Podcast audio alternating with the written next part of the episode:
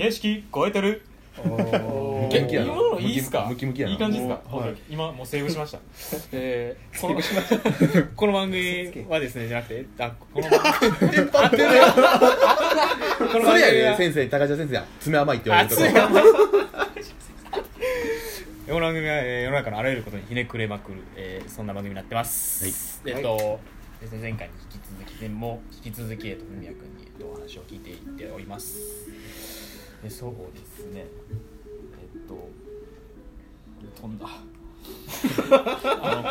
高橋先生爪が甘いまだ甘いまだ甘いまだ甘いまだ甘いまだ甘い。まだ取り返せるでいいじゃん頑張ろう。頑張ろう。振り絞れ振り絞れ。えー行こそう。ですね知ってるでユージ教育と？そう。教育。教育ものと教育とものづくりの両サイドがアシストが。あとシュート決めるだけやな。そうですね。教育とものづくりのえっと関係性関係性ですね。ほぼ言ってもらってる。うま一個うまくいったこれ。いやでもそうですね。めっちゃ難しくて。で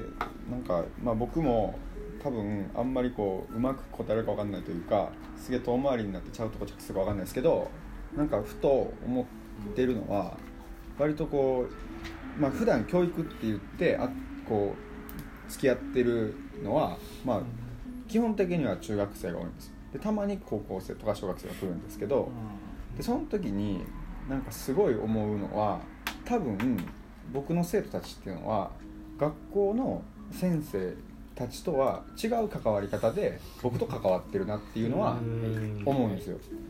でそれはその教育って一言に言っても本当になんていうかこう何でも知っているおじさんみたいになっていってこれはこういうことが正しいんだよみたいな風に答えていくんじゃなくて多分僕が教育として関わる関わり方は今の年今のタイミングでしか関われない関わり方っていうのは今の瞬間にしかない場合があってで多分それは5年後10年後の僕の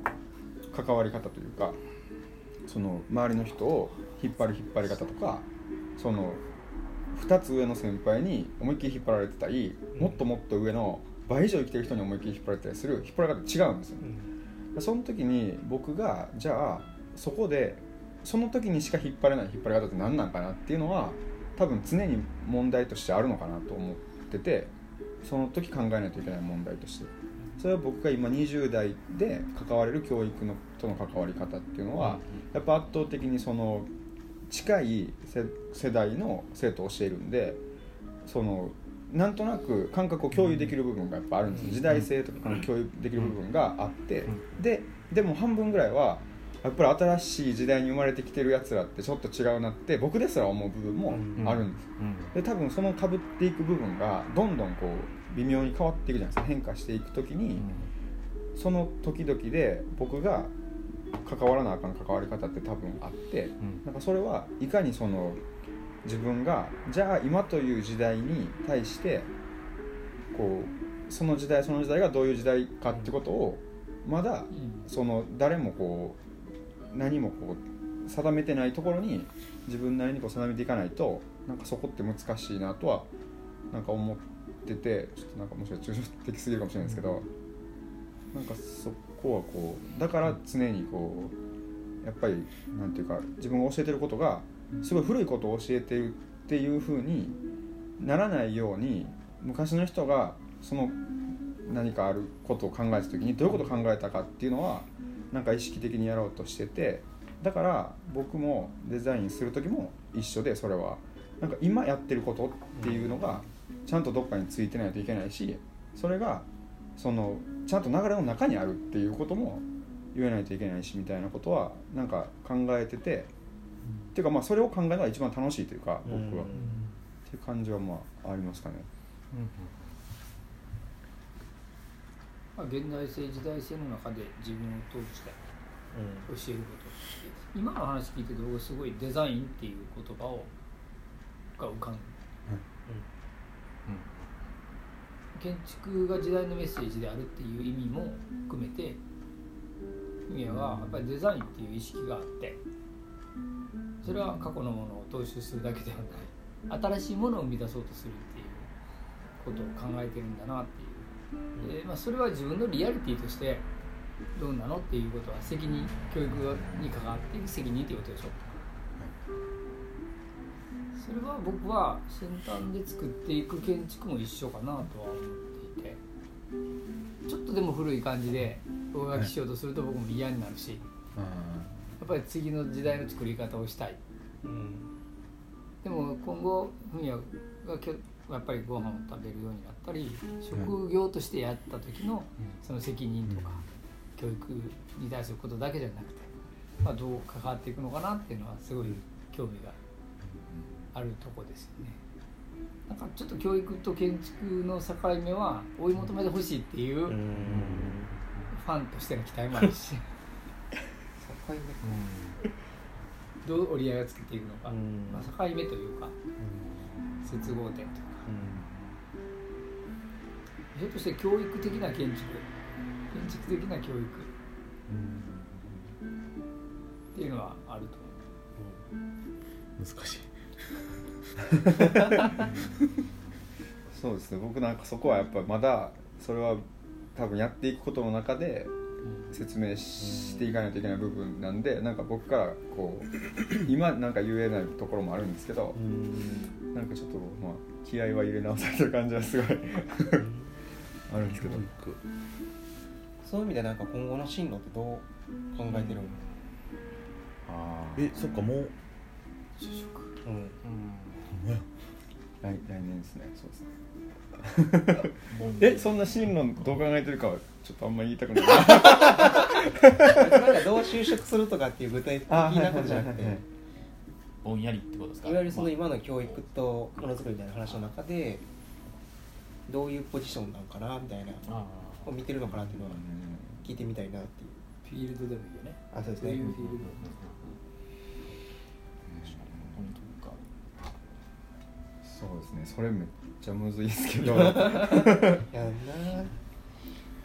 めっちゃむずいですけど、うん。やっぱりその最初にこう4回の時に、まあ、大学という枠組みに対する、まあ、広がりたいっていう欲求みたいなのはなんか今もどんどんやっぱ関わる人も関われる領域も広がっていく中でなんかもう一段階そのなんとかな広がりのある場の中で関わるためには自分はどこに身を置けばいいかみたいなことはなんかまあ常にあったりはしててなんかそれはこう大学院ならではの感じがあるのかなとは思いますね。なんかこう女装なしで社会出ないみたいな。うん。社会とアカデミーな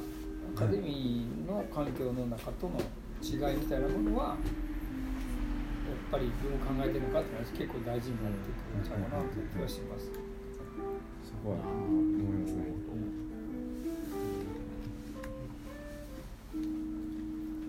なんかこうなんとなく思ったのはすごい単純にその教育みたいなことがどう広がっていくんかなと思っていわゆるなんか今やっと、えっと先生と生徒みたいな関係性じゃない教育っていっぱいあってでさっきこういうのとか友情の話でもあったようにいわゆる建築的な何かっていうのもすごい幅があってで両方すごい幅がある中でなんかそこはなんかこう突き詰めていきたい感じなんか広げていきたい感じなんかでどう見てるんかなっていうのも気になる。そうですね。でも僕まあそこで言うと多分圧倒的に広げていきたいんですよ。でそれはもともと最初釘職人の話からものづくりに憧れてたのにそこがだんだんこう広げていくことにやっぱり自分がこうなんか楽しさを見出してる部分があるのはなんか多分こうそこでなんかこれからどんどんこうなんかそうなっていくんだろうなとは思っててうん。社会全体が多分でなんかそそこのなんか動きはまあ同じようには感じてはいるんですけど、なんかそういう意味ではその釘の話ではい。1000年後のはい。人に見てもらってどうみたいな話とその向かってる方向はなんかすごい一緒やなっていう気がしていて一回浩平とリスト3人であのバウハウスの展示会はい京都のやつ行ったやんか。であの時にあのバウハウスの教科書見たの覚えてない？覚えてま覚えてます。すデザインとか、体型であの時にあれ見てすげえって思った感じって単純に釘だけじゃなくてその、何を体系化したかとかっていうところまで含めてすげえみたいな、うん。っていうのってややろうとしてるその教育みたいな話とすごく似てるのかなと思って。でそういう意味ではなんかこう伝えていく時間軸みたいなものが釘の千年に追いつくとなんか本当に一致してくるのかなっていうのは。伝え方と今目の前に教えるっていう話と千年後に教えるみたいな話が、残し方ってことですね、うん、あの最初に言ってたあの千年後見てもかっこいいっていううん話につながりますね確か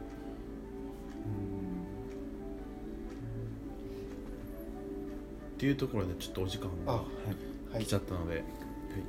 この番組が良ければ、えー、といいねリツイートお願いします。質問ボックスもお待ちしております。ありがとうございました。ありがとうございました